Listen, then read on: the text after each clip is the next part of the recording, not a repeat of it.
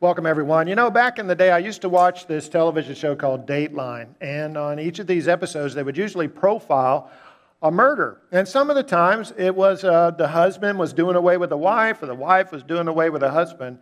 And I couldn't notice how many times in those episodes it would start off with, it was a whirlwind romance. It was a whirlwind romance. It just seems like sometimes when you jump into a long term relationship with somebody you hardly know, it doesn't always end well. And the same thing could be said in a way about jumping into a book of the Bible when you're beginning a study. If you're unfamiliar with that book, we may come to some wrong conclusions. So it's important to kind of set the context. Someone has said, or it's an old preacher saying, a text without a context is a pretext for a proof text. And it's like a lot of preacher humor. It's not that funny, but it kind of makes a point. So, we're beginning a new sermon series here today from the book of Esther. It's called Inconspicuous Providence, Book of Esther. And because the book of Esther in the Old Testament may not be familiar to all of us, I want to take our time this morning to look at the 30,000 foot view, kind of get an overview, look at the historical setting, the geographical setting, the context of what's going on there, so we'll make sure that we're drawing the right applications. So, a little bit more of a lesson today than a sermon so much, but I want to say four things about the, the uh, uniqueness of Esther. Esther has, for, first of all, a unique historical background. A unique historical background. Esther chapter 1, verse 1. These events happened in the days of King Xerxes, who reigned over 127 provinces stretching from India to Ethiopia in the third year of his reign. Now, these events do not take, this story does not start with once upon a time, because this is not a fairy tale. It is an historical account. The dates for this approximately are 483 to 473 BC. This is what's known as the post exilic time period of Israel's history. Now, we may or may not be familiar with that phrase, post exilic time period. Let me give you just a thumbnail sketch of the history of Israel that kind of shows us how Esther wound up where she was when she was. If we start with Abraham, the call of Abraham by God is about 2000 BC. So there's a hook for you 2000 BC, call of Abraham. Abraham's descendants eventually wind up in slavery in Egypt, and God raises up Moses to deliver them out of slavery. And that's called the Exodus when they exit out of Egypt. That's about 1500 BC. You got 2000, Abraham. 1500 BC is Moses. And then the Israelites conquer the land of Canaan. They live in Canaan, and for about 400 years, they are under the leadership of men called judges, and there's a book called Judges in the Old Testament. But around 1000 BC, they have asked for a king. Israel's asked for a king. The first three kings of Israel are Saul, David, and David's son Solomon. Those are the first three kings. 1000 BC, so that's your next hook. Abraham is 2000, Moses is 1500, David is 1000 BC. That time period is known as the period of the united monarchy for Israel. Monarchy is a, a king, kingship. So the nation was united under one monarch, one king, in those first three kings. But Solomon's son, under his rule, Rehoboam, there was civil war. There was civil war in the nation of Israel, and they divided into north and south, just like America had a civil war with north and south. America came back together, but Israel never did. They remained a divided monarchy. So that's the time period then. And you had Israel in the north, and Judah was the kingdom in the south. Israel and Judah, 10 tribes in the north, two the 12 tribes were in the south. Okay, so, and that's where I want to pick up. I'm going to read to you this paragraph. It's a little more detailed. Those are three general dates Abraham 2000, Moses 1500, David 1000 BC. Because of its sin, the northern kingdom was destroyed by Assyria, Assyria in 725 BC. Likewise, the southern kingdom was conquered by Babylon in 590 BC. The surviving Israelites were carried into captivity in Babylon. They were deported. They became exiles in Babylon for a period of 70 years. Remember, this was prophesied by Daniel that they would be in captivity for 70 years. And then, under Cyrus, Babylon was conquered by Persia, so it became the Persian Empire. Cyrus, the Persian leader, allowed the Israelites to return from captivity back to Israel. So you had the period of the exile when they were exiled into Persia, the post exilic period. Post means after. It's the period after the exile when the Israelites are allowed to return. This is around 500 BC. So we have four increments of 500. Abraham is 2,000, Moses is 1,500, David is 1,000. The period, the post exile period that we're in in Esther is around 500 BC. Not all of the Israelites chose to leave Persia and return to Israel. Some of them remained, including Esther and Mordecai, her guardian, and the other characters in the account of Esther. So, there you go. That's the historical background. Don't expect everybody to remember necessarily specific dates there, but we ought to know there are specific dates to remember. By the way, the Xerxes in this account is the same Xerxes that was in the movie 300. In the movie 300, it portrays a battle that takes place between the Spartans under Leonidas and the Persians under Xerxes, the Battle of Thermopylae. That's all historical, that part of that movie anyway. I'm not recommending that movie. I'm just saying that's what's taking place there, and it's this same Xerxes. So, again, don't remember everybody to, to expect everyone to remember those specific dates. Just remember there are dates to remember because this is an historical account. That's important because our faith is not based upon fairy tales. Our faith is, our faith is based upon truth. And these are true events that took place. All right. So that's number one. Second thing that's unique about Esther, it is uniquely infamous. It's uniquely infamous. Job 35:10, where is God? Now, do you remember those books back in the day, the picture books, Where's Waldo? You'd open them up, you try to find Waldo in the crowd scene. Well, the question here in Esther is, Where is God? Part of what's unique about this book is one of two books in the Bible where someone's name is not mentioned. Whose name is that? The name of God. The name of God is not mentioned in the book. He's nowhere mentioned, nor is there any instance of a miracle or indisputable divine intervention, no mention of prayer, the temple, Jerusalem, dietary restrictions, injunctions against intermarriage with non Jews, the book of Esther appears to be merely a secular story of court intrigue in the Persian Empire without any real involvement of God in the events. So, why is it in the Bible? And why would we study it?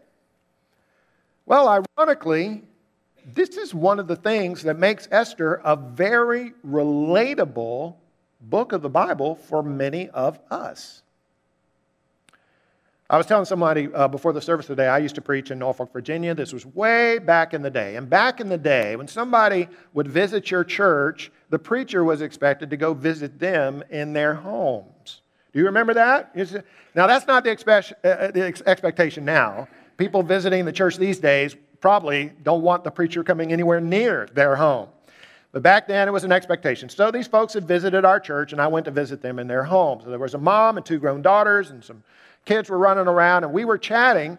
And in the course of our conversation, the mom happens to mention how she had a vision where Jesus appeared to her, and they carried on this conversation. I said, Really? And she said, Yeah, really. And then one of her grown daughters talked about how Jesus had appeared to her too, and, and they had carried on a conversation. And then the other grown daughter was talking about how Jesus appeared to her. And I said, My goodness, what did he look like? And they said, Well, he looks like he does in all the Bible picture books, pretty much like that. And they had had these conversations, and then they looked at me and said, Preacher, haven't you ever, hasn't Jesus ever appeared to you? And I had to admit, uh, no. And they kind of looked at me with sympathy, like, I can't even believe you're a Christian, much less a preacher. But if you're like me, and I don't dispute anybody's experience, but if you're like me and Jesus has never physically appeared to you, and God has never spoken to you in an audible voice from the sky, and the waters of the Atlantic Ocean have never parted before you, and you've never seen a miracle, and I'm not talking about the sunrise or a baby's birth, but that's all natural, but something truly supernatural, you might be able to relate to the book of Esther where God is a little more hidden than he is in some of these books where he is overtly manifesting himself. These are some of the questions that people have in this book. Where is God in all of this? Why does it seem as if he's absent? If he's real and present, then why is he so inconspicuous? When life becomes unbearable, when evil is advancing, when suffering becomes intolerable, why doesn't God intervene in noticeable and obvious ways? Okay, so uniquely infamous in the sense that it's one of two books where the name of God is not ever mentioned. Anybody know the other, two, the other one of the two? I didn't realize this until I was doing the research. Song of Solomon is the other one, Song of Solomon. Okay, third point. We're talking about th- four unique things about Esther. Thirdly, Esther is uniquely subtle. Esther is uniquely subtle. Isaiah says, Isaiah 8:17, I will wait for the Lord who is hiding his face from the house of Jacob, and I will hope in him. Daniel Snyder writes, Many people are perplexed, even troubled by the fact that God has not made his existence sufficiently clear. This fact of divine hiddenness is a source of existential concern for many people. For many Christians, the difficulty is exacerbated by the fact that the Lord has promised, Seek and you will find, knock and the door will be open for you. Having sought and knocked and knocked again and again, they still fail to find, and no one answers the door for them. Trust in God sometimes crumbles along with any hope anchored in God's providence. Well, the fact is that in the book of Esther, it's not that God is totally absent, it's that his presence is sort of beneath the surface. The theology of Esther is not above the surface, it's beneath the surface. God doesn't always act in obvious and overt ways. Sometimes he's a little more subtle than that. And I want to lay out for you four of the ways that God shows up subtly in the book of Esther. And the first one is probably the most obvious and the most important, I'll spend the most time on, and that is through coincidences. Through coincidences. Now, let me read something for you here. You have to hang with me a little bit because it's a lot of reading, but it's kind of an overview of the book. And you're going to notice a phrase that is repeated over and over, and that phrase is, It just so happened. It just so happened as we look at a string of coincidences here that happen in the story of Esther.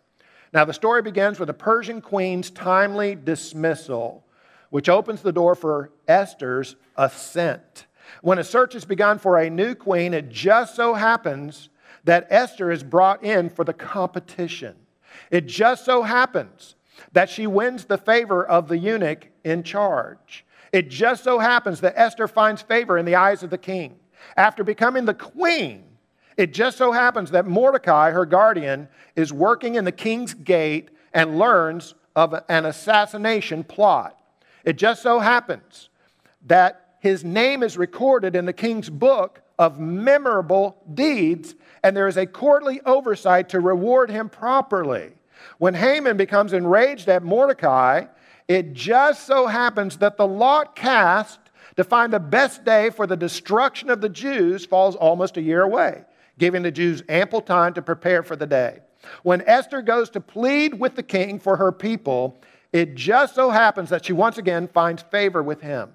When she defers her request until the next day, it just so happens that Haman crosses paths with Mordecai again and becomes so enraged he decides to execute Mordecai immediately instead of waiting another 11 months.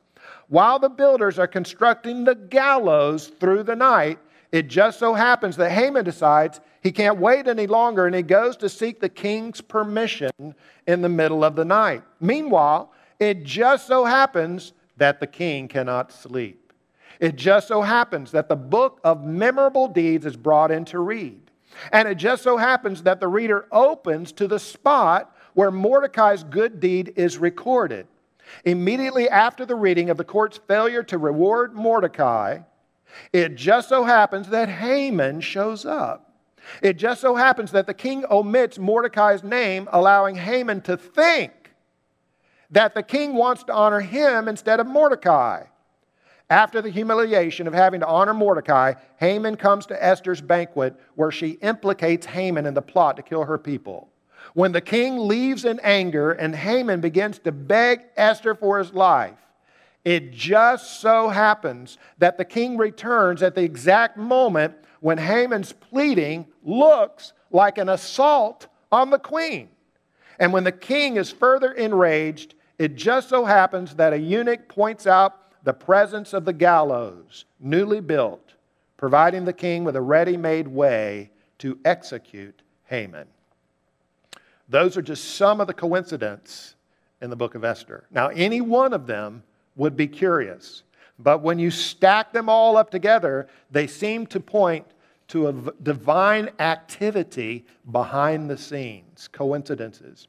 Now, here's a second way that God is subtly seems to be acting in Esther, Esther rather, and this is peripeteia. Now, our wordsmith queen over here, Anne, is here, and i will be curious to ask her afterwards if she's ever seen this word before, peripeteia. Again, I did not until I was doing this research. But Anne, what peripeteia means is a reversal of fortune, kind of an unexpected reversal of fortune. That's peripeteia. There are several of them in Esther. Let me list some of them. Queen Vashti's downfall, versus Esther's rise. Here's another one Esther's fear of royal disfavor. She gets royal favor instead. Haman's joy at being invited to Esther's banquet turns into his disgrace at that banquet. Haman's plan to destroy Mordecai, and then Haman winds up having to honor Mordecai. Haman builds a gallows to execute Mordecai, winds up, Haman is executed on those very gallows. Israel is doomed by a Persian law, and then Israel winds up experiencing victory by another Persian law. Six peripeteias in the book of Esther. Here's a third way third person omniscient point of view. The third person omniscient point of view. We don't know who the author of Esther is, apparently a Jew, very familiar with the royal Persian court. But the author, as the author writes, they have a perspective known as the third person omniscient point of view. In other words, there are things that it's curious as to how the author would know this. Let me give you these four examples. We read, Now Haman thought to himself. Okay? How does the author know what Haman was thinking? Esther won the favor of everyone who saw her. How would the author know that? But the matter became known to Mordecai. Again, how does the narrator know what Mordecai is thinking? But they did not lay their hands on the plunder. Well, how would someone know that no one in the kingdom laid their hands on the plunder? It's because that's an omniscient point of view. The, the author, the narrator, knows what's going on in people's minds. What that points to is the Holy Spirit, God's authorship and inspiration of this book. It's not a huge leap from the Holy Spirit, God's authorship, to God's providential intervention in the actual events of the book. And then there's one fourth thing a subtle way that God is manifesting himself. And that is there's a remarkable similarity between this book of Esther and another Old Testament account. And that is the account of Joseph in the book of Genesis. Many similarities here. I don't have time to go into them all, but I want to show you four scriptural couplets. Even in the very wording of these scriptures, these verses, you're going to see some parallels between Esther, her story, and Joseph's story. Now, the first couplet, Genesis 39 10, and Esther 3 4. Joseph's story. And as she spoke to Joseph day after day, he would not listen to her. Esther 3 4. And when they spoke to him day after day, he would not listen to them. Second couplet, Genesis 41 24. Let Pharaoh proceed to appoint overseers over the land, and let them gather all the food of these good years. This proposal pleased Pharaoh and all his servants. Esther 2 3. Let the king appoint officers in all the provinces of his kingdom to gather all the beautiful young virgins. This pleased the king. Genesis 41 42. Then Pharaoh took his signet ring, put it on Joseph's hand, and clothed him in garments of fine linen. He put a gold chain about his neck. He made him ride in his second chariot, and they called out before him, Bow the knee. Esther 6:11. So Haman took the robes and horse and dressed Mordecai and led him through the square of the city proclaiming, "Thus shall it be done to the man whom the king delights to honor." The fourth couplet, Genesis 44:34. How can I go back to my father if the boy is not with me? I fear to see the evil that would find my father. Esther 8:6. How can I bear to see the calamity that is coming to my people? How can I bear to see the destruction of my kindred? A lot of parallels, remarkable parallels. The attentive reader, remember, this book would have originally been written for post exilic Jews. They knew their Old Testament history. The attentive reader would have noticed the echoes from Joseph's story in Esther's story. God's activity in Joseph's story is explicit. Remember Joseph saying to his brothers, You meant it for evil, but God meant it for good. That's explicit activity. The activity of God in Esther is implicit.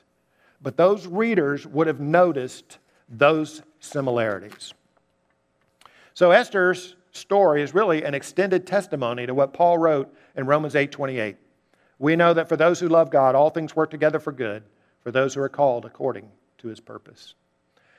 Now, let me say one more thing, one fourth thing that is unique about Esther. And Esther is uniquely Christological. It is uniquely Christological. Jesus said in John 5:39, "You search the scriptures because you think they give you eternal life. The scriptures point to me." All the scriptures point to Jesus. All these Old Testament scriptures, including Esther, point to Christ. Now, God is both present in the Old Testament and somewhat hidden in the Old Testament. We see God, and there, there, seems to be a progression.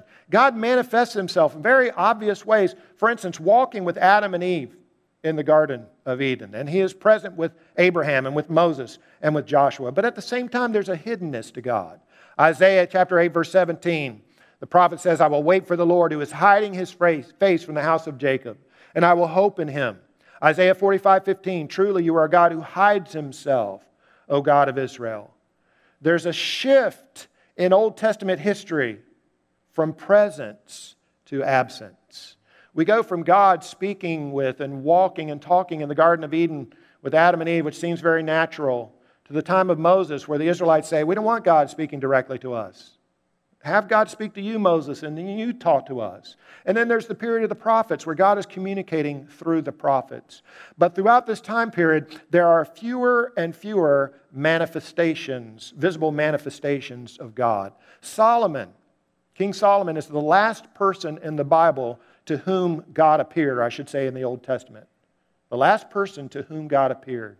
Elijah performs the last public miracle. Then, when we get to the, the time of the post exilic time, books like Ezra and Nehemiah, there are no miracles and there are no physical manifestations of God. And then Esther is on the far extreme of the spectrum where the name of God is not even mentioned. God seems to be pulling away and distancing further and further as we go through that history. So, that tension between the presence of God and the hiddenness of God is resolved when Jesus bursts on the scene. And He is the Word made flesh. He is the one who shows us God most perfectly. I want to list for you just a few of the parallels between the Jesus account and the Esther account. In the book of Esther, you have a royal figure who takes upon herself the plight of her people. She faces a life threatening peril on their behalf. Because of her faithfulness, she brings about the salvation of her people, and as a result, people are filled with joy and they celebrate their victory over evil and death with a great feast. Same pattern in the account of Jesus. He is a royal figure who takes upon himself the plight of his people. He too faces a life threatening, indeed, it's a life ending peril on their behalf. He too brings about the salvation of his people through his faithfulness. And as a result, his people are filled with joy and celebrate their victory over evil and death with great feasting. These are called types of Christ, they foreshadow Christ. Adam is a type of Christ, Isaac is a type of Christ. He foreshadows. Moses is a type of Christ, he foreshadows Christ. And I believe, although it's an inference on my part because it's not quoted in the New Testament, I believe that Esther is also a type of Christ. Even, even here, God shows himself to be kind of ahead of his time, so to speak. You know, in our culture and in our time, we like to highlight many firsts, especially for women. So you have the first woman astronaut, for instance, and then you might highlight the first woman president, the first woman vice president, for instance. We highlight those kinds of things. Well, here in the Bible, God seems to have chosen a woman, and the first woman to be a type and foreshadow Christ is Esther. I liken this to a TV series called How I Met Your Mother. Now, I have never watched a single episode of How I Met Your Mother, but I like the title and I know the premise. And the premise is of a man who's explaining to his children the circumstances by which he met their mother. And it takes apparently eight or nine seasons for those explanations to unfold. But you know, when you know your, parent, your parents' origin story, mom, how did you meet each other? And tell me about your courtship and all of those kinds of things. It gives you a, a greater depth of appreciation for your parents and maybe a little more understanding of yourself as well, because we're, we're products of our parents in many ways. And likewise, what we're looking at in Esther, what we will be looking at over the next eight or, or 10 weeks, is part of the origin story of our Jesus. It foreshadows Jesus, it leads up to Jesus, and it's going to help us to understand our Jesus even better, maybe grow in our appreciation, fondness for, and love for Christ. And it might even help us understand ourselves a little bit better as well. We might be surprised just how much we are able to relate to these characters in this story of Esther. Would you bow with me in prayer? Our Father in heaven, we thank you for preserving accounts like this for us and your holy word. We thank you for Esther and Mordecai, all they went through, for all their flaws, and they are there, and for their failures. You unfolded your story of redemption through them in their lives. Lord, for all our flaws and failures, you continue to unfold your story of redemption and incorporate us into that story as well. And so we love you and praise you in Jesus' name. Amen.